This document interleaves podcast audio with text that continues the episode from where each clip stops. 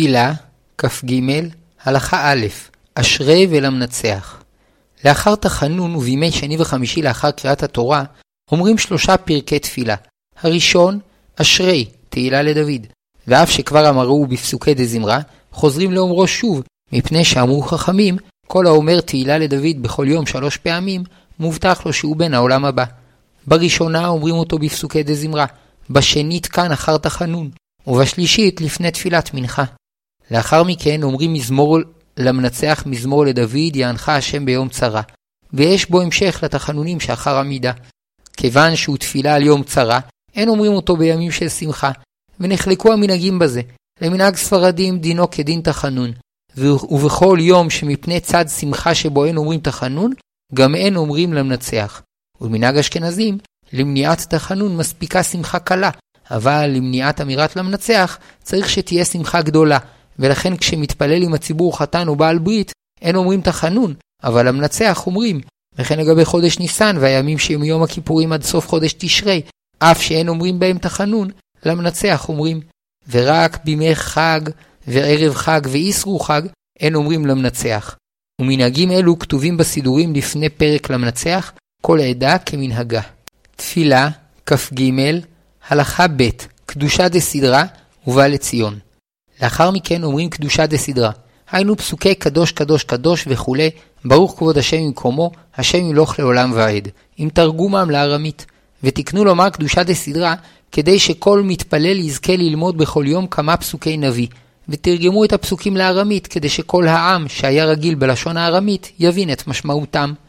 הפליגו חכמים בשבח אמירתה, שאחר חורבן בית המקדש, היא מן הדברים שבזכותם העולם עומד. ופרש רש"י שיש באמירתה שתי מעלות גדולות, האחת מעלת לימוד התורה, והשנייה שאותם הפסוקים עוסקים בקדושת השם. בשחרית של שבת אין צורך לומר קדושה דסדרה, שכבר יוצאים ידי לימוד בנביא בקריאת ההפטרה, ומכל מקום, כדי שלא לבטל את אמירתה, נהגו לאומרה לפני תפילת המנחה, כדי להוסיף בשבת עוד לימוד, ובמיוחד לימוד העוסק בקדושת השם. יש אומרים שתיקנו לומר קדושה דסדרה בשעה שגזרו על ישראל שלא לומר קדושה, והיו השוטרים שומרים על המניינים עד אחר חזרת השץ, ואחר שהלכו נהגו לומר קדושה דסדרה, וגם אחר ביטול הגזרה לא נתבטל מנהג אמירתה. נמצא אם כן, שאנו אומרים קדושה שלוש פעמים בתפילת שחרית. בתחילה בברכת יוצר המאורות, ושוב בחזרת השץ, ובשלישית בקדושה דסדרה. וכן מצינו שהרבה דברים חשובים תיקנו לומר שלוש פעמים, כדוגמת תהילה לדוד, אשרי בכל יום, וכן ויכולו בליל שבת. כמו בקדושה, כך גם בקדושה דסדרה, הציבור אומר ביחד את פסוקי קדוש וברוך, ולשם כך צריך החזן לומר בקול את המשפט המקדים לפסוקי הקדושה. יחיד המתפלל לעצמו, מוטב שיאמר פסוקים אלו במנגינה של קריאה בטעמים, כדי לחוש לדעה הסוברת שהואיל ומדובר בקדושה צריך לאומרה במניין. אבל כשהוא קוראם בטעמים, הרי הוא כקורא בתורה ואינו צריך מניין. ומי שאינו יודע לקוראם בטעמים, יאמרם בלא טעמים, שהעיקר להלכה שגם יחיד יכול לומר קדושה דסדרה, מפני שהוא רק מספר כיצד המלאכים מקדשים את שמו יתברך. כהמשך לקדושה דסדרה, הנהיגו הכהנים לומר עוד פסוקים ובקשות על כפרה, אמונה ותורה. יש שנהגו לומר את כל הנוסח שלפנינו, ויש שאמרו נוסח קצר יותר. בתקופת הראשונים כבר נהגו הכל להוסיף את הנוסח שלפנינו, עם שינויים קלים בין העדות.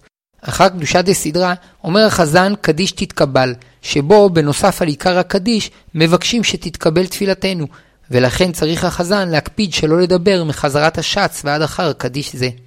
תפילה, כ"ג, הלכה ג' הממהר לצאת מהתפילה, מתי יצא ועל מה ידלג. אמירת תהילה לדוד, אשרי, וקדושה דסדרה, עדיפה על אמירת החנון, שהפליגו חכמים בשבח האומר תהילה לדוד בכל יום שלוש פעמים, שהוא בן העולם הבא, ועל קדושת הסדרה אמרו שהיא אחד מהדברים שבזכותם העולם מתקיים אחר החורבן, ואילו אמירת תחנון היא רשות. ולכן יחיד המתפלל לעצמו, ואין לו זמן לומר את הכל, יעדיף לומר תהילה לדוד וקדושה דסדרה. וכן מעלת תהילה לדוד וקדושה דסדרה, שיסודם בדברי התלמוד, עדיפה על אמירת שיר של יום, קטורת, ועלינו לשבח, שהנהיגו לאומרם בתקופת הגאונים והראשונים. המתפלל במניין ונאלץ לצאת לפני סוף התפילה, צריך להשתדל להישאר לפחות עד אחר קדושה דסדרה, ואף תפילין לא יתחיל להשיג לפני סיום קדושה דסדרה. וכשאפשר, ימתין עם התפילין עד אחר קדיש תתקבל, וכל זה אינו אלא בשעת הדחק, אבל לכתחילה יישאר עד לאחר סיום המזמורים שאחר התפילה. תפילה, כ"ג, הלכה ד', שיר של יום. כיוון שתפילת שחרית נתקנה כנגד קורבן התמיד, ואחר הקרבת התמיד היו אומרים הלוויים שיר של יום, נהגו לאומרו אחר התפילה. אולם לא תקנו זאת כחובה, והיו שלא נהגו לאומרו. בסוף תקופת הראשונים כבר נהגו הכל לאומרו. לפני השיר מזכירים את היום, היום יום ראשון בשבת, שני בשבת, וכן בכל יום, כדי לקיים את מצוות זכירת יום השבת בכל ימות החול. בנוסח ספרד מוסיפים לומר לפני שיר של יום מזמור תפילה לדוד, ולקט פסוקים הפותח בבית יעקב, ומזמור שיר המעלות לדוד. בימים של שמחה, כשם שאין אומרים למנצח מזמור לדוד, יענך השם ביום צרה, שאחר אשרי, כך גם אין אומרים תפילה לדוד, מפני שנאמר בו ביום צרתי אקראך. גם בסידורים של נוסח ספרד חסידים מודפסים פרקים אלו, אלא שרבים נהגו לדלג עליהם ולומר רק שיר של יום כמנהג נוסח אשכנז. עוד הבדל ישנו בין הנוסחים, שלמנהג אשכנז אומרים תחילה עלינו לשבח, ואחר כך שיר של יום, ולבסוף פיתום הקטורת. ואילו לנוסח ספרד אומרים תחילה שיר של יום, אחר כך פיתום הקטורת, ולבסוף עלינו לשבח. הנוהג כנוסח אחד שמתפלל עם חזן מנוסח אחר, יש אומרים שמוטב שיתפלל כנוסח החזן, ויש אומרים שמוטב שיתפלל בשקט כנוסח אבותיו, אבל לא ישב בשעה שכל הציבור עומד בעלינו לשבח, כדי שלא להבליט את הבדלי הנוסח. תפילה, כ"ג, הלכה ה', פיתום הקטורת ועלינו לשבח. אחר שיר של יום, נוהגים לומר פיתום הקטורת, ולפניו אומרים, אין כאלוהינו. שני טעמים לאמירתו. האחד, כנגד הקטורת שהיו מקטירים בכל בוקר וערב בבית המקדש, והשני, כדי שכל יהודי יזכה ללמוד בכל יום מדברי חכמים. בזוהר שיבחו מאוד את מעלת אמירת פיתום הקטורת, שעל ידה ניצלים מכל מיני פורענויות. ויש אומרים שצריך להיזהר מאוד שלא להשמיט אף סממן מהקטורת, ולכן לא היו אומרים את הקטורת בימי החול, שמא מתוך שממהרים למלאכתם, ידלגו על אחד הסממנים. למעשה, דעת רוב הפוסקים שאין צריך לדקדק בזה כל כך, אלא שלכתחילה טוב לאומרה מתוך הסידור, כדי שלא יטעה וידלג. נהגו לומר בסיום התפילה, עלינו לשבח, כדי לקבוע בליבנו, קודם שניפרד מהתפילה, את האמונה בהשם ואת תקוות הגאולה, וכדי שאחר כך, כשיהודי ייפגש עם הגויים, במסחרו ועיסוקיו, לא ייגרר אחר אליליהם ואמונתם. מפני חשיבותה של תפילה זו, נוהגים לאומרה בעמידה, ונוהגים לכרוע מעט בעת שאומרים, ואנחנו קוראים. תפילה, כ"ג, הלכה ו', הקדיש ומעלתו. הקדיש מיוחד בזה שעיקרו עוסק בכבוד שמיים, ולכן צריך לכוון מאוד בענייתו, ולהיזהר שלא להסיח את הדעת, וקל וחומר שלא לפטפט, בעת אמירתו. אמרו חכמים שכל העונה אמן יהא שמי רבה וכולי בכל כוח כוונתו, קוראים לו גזר דינו של 70 שנה. ובעת שישראל נכנסים לבתי כנסיות ואומרים יהא שמי רבה מבורך בקול רם, מתבטלות מהם גזרות קשות. והענייה על הקדיש מעוררת רחמים על ישראל שגלו, שבשעה שישראל נכנסים לבתי כנסיות ולבתי מדרשות ועונים יהא שמי הגדול מבורך, עולה זיכרונם לפני הקדוש ברוך הוא, וכביכול מנענע ראשו בצער, ואומר אשרי המלך שהיו מקלסים אותו כך בביתו, ומתעורר לפניו רצון לגאול את ישראל. כיוון שאנו מקדשים בו את השם, תקנו לאומרו במניין, שהקדוש ברוך הוא מתקדש על ידי עדה מישראל, ונתקן בלשון ארמית, שהייתה שגורה בימי בית שני בפי כל ישראל, וזה תרגומו, יתגדל ויתקדש שמו הגדול בעולם שברא כרצונו, וימליך בו את מלכותו, ויצמיח ישועתו, ויקרב משיחו, בחייכם ובימיכם של ציבור המתפללים, ובחייהם של כל בית ישראל, במהרה ובזמן קרוב, ואמרו אמן. והקהל עונה, יהא שמי רבה מבורך לעלם ולעלמי עלמיה, ותרגומו, יהי שמו הגדול מבורך לעולם ולעולמי עולמים. וממשיך החזן, יתברך וישתבח ויתפאר ויתרומם ויתנשא ויתהדר ויתעלה ויתהלל שמו של הקדוש ברוך הוא למעלה מכל הברכות והשירות והתשבחות והנחמות האמורות בעולם ואמרו אמן. זהו עיקרו של הקדיש הנקרא חצי קדיש. ואומנם בדרך כלל מוסיפים על עיקרו עוד דברים, אבל העיקר הוא חצי קדיש, והענייה עליו חשובה מאין כמוה, ואפילו מי שנמצא באמצע ברכות קריאת שמע, יכול להפסיק כדי לענות עליו, ומצווה לרוץ לשמוע קדיש, ומי שכבר סיים את תפילתו ויש לפניו שני מניינים, האחד אומר קדיש והשני קדושה, עדיף שיצטרף למניין שאומר קדיש, שמעלת הקדיש חשובה ממעלת הקדושה. תפילה, כ"ג, הלכה ז', סוגי הקדיש. תקנו חכמים לומר קדיש בסיום כל שלב של התפילה. אחר אמירת קורבנות, אומרים קדיש דרבנן. אחר סיום פסוקי דזמרה, חצי קדיש. אחר נפילת אפיים ותחנונים, חצי קדיש. אחר קדושה דסדרא, קדיש תתקבל. אחר שיר של יום, קדיש יתום. ואחר פיטום הקטורת, קדיש דרבנן. על ידי הקדיש, אנו חותמים ומרוממים כל שלב משלבי התפילה אל המגמה העליונה ביותר, שהיא כבוד שמיים, ומתוך כך ממשיכים לשלב הבא. ארבעה נוסחים ישנם בקדיש, ונציינם בשמם. א', חצי קדיש, הוא עיקר הקדיש, ונקרא כן כדי להבדילו משאר הקדישים שיש בהם עוד תוספות. ובכל מקום שאין להעריך בהפסק, אומרים חצי קדיש. ב', קדיש יש למה, נקרא גם קדיש שלם, ואומרים אותו אחר אמירת פסוקי תנ"ך, ונתווספה בו בקשה שיהיה לנו לכל ישראל שלום וחיים טובים. ומסיימים, עושה שלום במרומה וכולי, ואמרו אמן. וכיוון שקדיש זה נאמר בדרך כלל על ידי היתומים, הוא נקרא גם קדיש יתום. קדיש תתקבל, נאמר על ידי החזן אחר סיום תפילת עמידה, ובו, לפני התוספת של קדיש שלם, מוסיפים בקשה שתפילתנו תתקבל. ד' קדיש דה רבנן, אומרים אחר לימוד בדברי חכמים, ובו, לפני התוספת של קדיש שלם, מוסיפים תפילה על לומדי התורה שיזכו לחיים טובים וארוכים. עניית האמן על התוספות הללו אינה חשובה כעיקר הקדיש, ואין להפסיק באמצע ברכות קריאת שמע ופסוקי דה זמרה כדי לענות עליהן. תפילה, כ"ג, הלכה ח', סדר הקדישים שבסיום התפילה. אחר התחנונים שלאחר תפילת עמידה, אומרים חצי קדיש, וביום שאין אומרים תחנונים, אומרים אותו מיד אחר התפילה. והטעם שאומרים חצי קדיש בלבד, כדי שלא להפסיק בין התפילה לקדיש תתקבל, שנאמר אחר קדושה דסדרה.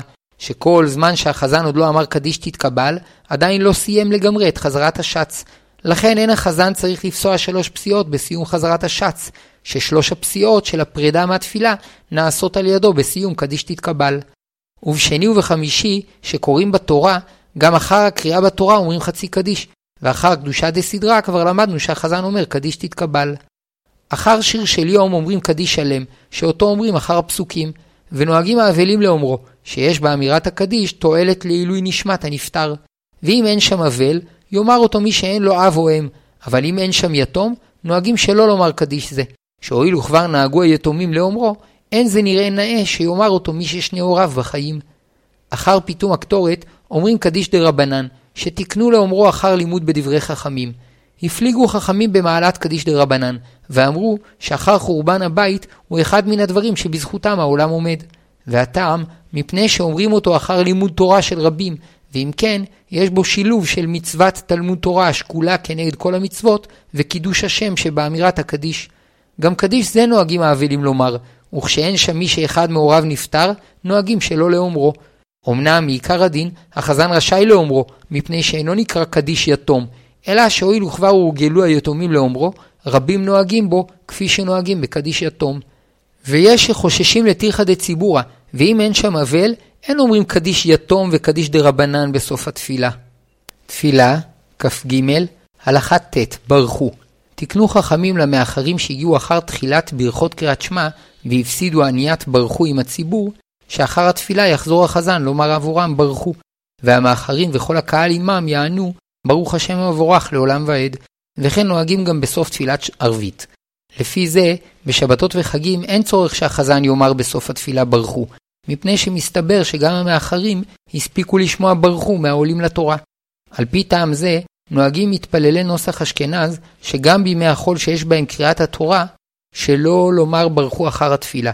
אבל בימים שאין בהם קריאה בתורה, נוהגים לומר תמיד ברכו, בלא לבדוק אם יש שם מי שנצרך להשלימו, וזאת כדי שלא להטריד את המתפללים לבדוק בכל יום אם יש שם מי שמחר.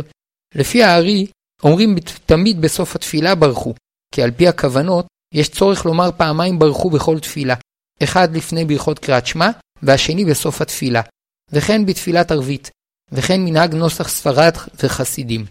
לכל הנוסחים, מקומו של הברכו אחר קדיש דה רבנן, שהוא הקדיש האחרון, וכך גם אחרון המאחרים יספיק לשומעו.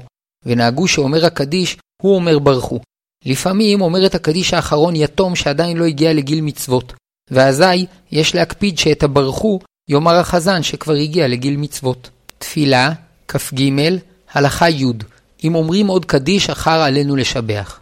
אחר עלינו לשבח, אין צורך לומר עוד קדיש יש למה, מפני שכבר אמרו פעם אחת אחר שיר של יום, ואין מקום לומר פעמיים קדיש על פסוקים תוך זמן קצר כל כך. וגם לפי כוונות הארי, אין מקום לומר שם עוד קדיש. אמנם יש מניינים שבהם האבלים נוהגים לומר בסוף התפילה פעמיים קדיש יש למה על פסוקים, לאחר שיר של יום ולאחר עלינו לשבח. ודין זה תלוי בשאלה האם מותר להרבות בקדישים. כתבו הפוסקים שצריך כל אדם לשמוע בכל יום שבעה קדישים, כנגד מה שנאמר, שבע ביום היללתיך, ועל פי הארי צריך לשמוע בכל יום 12 קדישים. תפילה, כ"ג, הלכה י"א, דיני קדיש. מפני חשיבותו של הקדיש, השוו את דיניו לדיני תפילת עמידה. לפיכך אומר הקדיש צריך לעמוד, ונוהגים לעמוד ברגליים צמודות. כשם שאסור לעבור בתוך דלת אמותיו של המתפלל, כך אסור לעבור בתוך דלת אמותיו של אומר הקדיש, ואיסור זה הוא עד סוף חצי קדיש. יש אומרים שכיוון שהקדיש נחשב לדבר שבקדושה, גם הציבור צריך לעמוד בעת אמירת עיקר הקדיש, או לפחות עד אחר שיענו יהא שמי רבה וכולי. וכן צריך לעמוד בעת עניית ברכו. ויש אומרים שאין חובה לעמוד בדברים שבקדושה, אלא מי שעמד בתחילת הקדיש צריך להישאר לעמוד, ומי שישב לפני שהתחילו בקדיש, יכול להמשיך לשבת, וכן נהג הארי. לפני שיגיע החזן לקטע האחרון של קדיש, ינהג כבסיום שמונה עשרה, יכרע ויפסע לאחריו שלוש פסיעות, ואז יכרע לצד שמאל ויאמר עושה שלום במרומיו, ויכרע לצד ימין ויאמר הוא יעשה שלום עלינו, ויכרע לפניו ויאמר ועל כל ישראל ואמרו אמן. יש נוהגים שהחזן קורע מעט בכל מקום שעונים אחריו אמן, ויש שקוראים במקומות אחרים, ויש שאינם קוראים. חילוקי מנהגים ישנם בעניית יש מרבה וכולי. למנהג אשכנז ותימן בלדי מסיימים לעלם ולעלמי עלמיה. למנהג חסידים ותימן שמי אומרים גם יתברך, ולמנהג ספרדים ממשיכים לומר עד דאמירן בעלמה. ועוד הבדל, שאחר בריחו האשכנזים עונים בריחו, ולמנהג ספרדים מי שהספיק לסיים עד דאמירן בעלמה עונה אמן, ומי שלא הספיק לסיים לא יענה על בריחו. כשיענה אמן יהא שמי רבה וכולי, יפסיק בין אמן ליהא שמי רבה, מפני שהאמן עולה על מה שהחזן אמר לפני כן, ויהא שמי רבה הוא שבח בפני עצמו. תפילה, כ"ג, הלכה י"ב, קדיש אחר לימוד. אחר כל לימוד מצווה לומר קדיש. אם למדו פסוקים, אומרים קדיש יש למה, ואם למדו בדברי חכמים, אומרים קדיש דרבנן. ונהגו שאחר הלימוד בדברי חכמים, מוסיפים דברי אגדה, שהם משמחים את הלב, כדי שהקדיש ייאמר עליהם מתוך שמחה. לכן אחר פיתום הקטורת, מוסיפים עוד דברי אגדה על השונה הלכות בכל יום, ועל תלמידי חכמים שמרבים שלום בעולם. יש סוברים שאין לומר קדיש, אלא אם כן עשרה למדו ביחד, בפסוקים או בדברי חז"ל.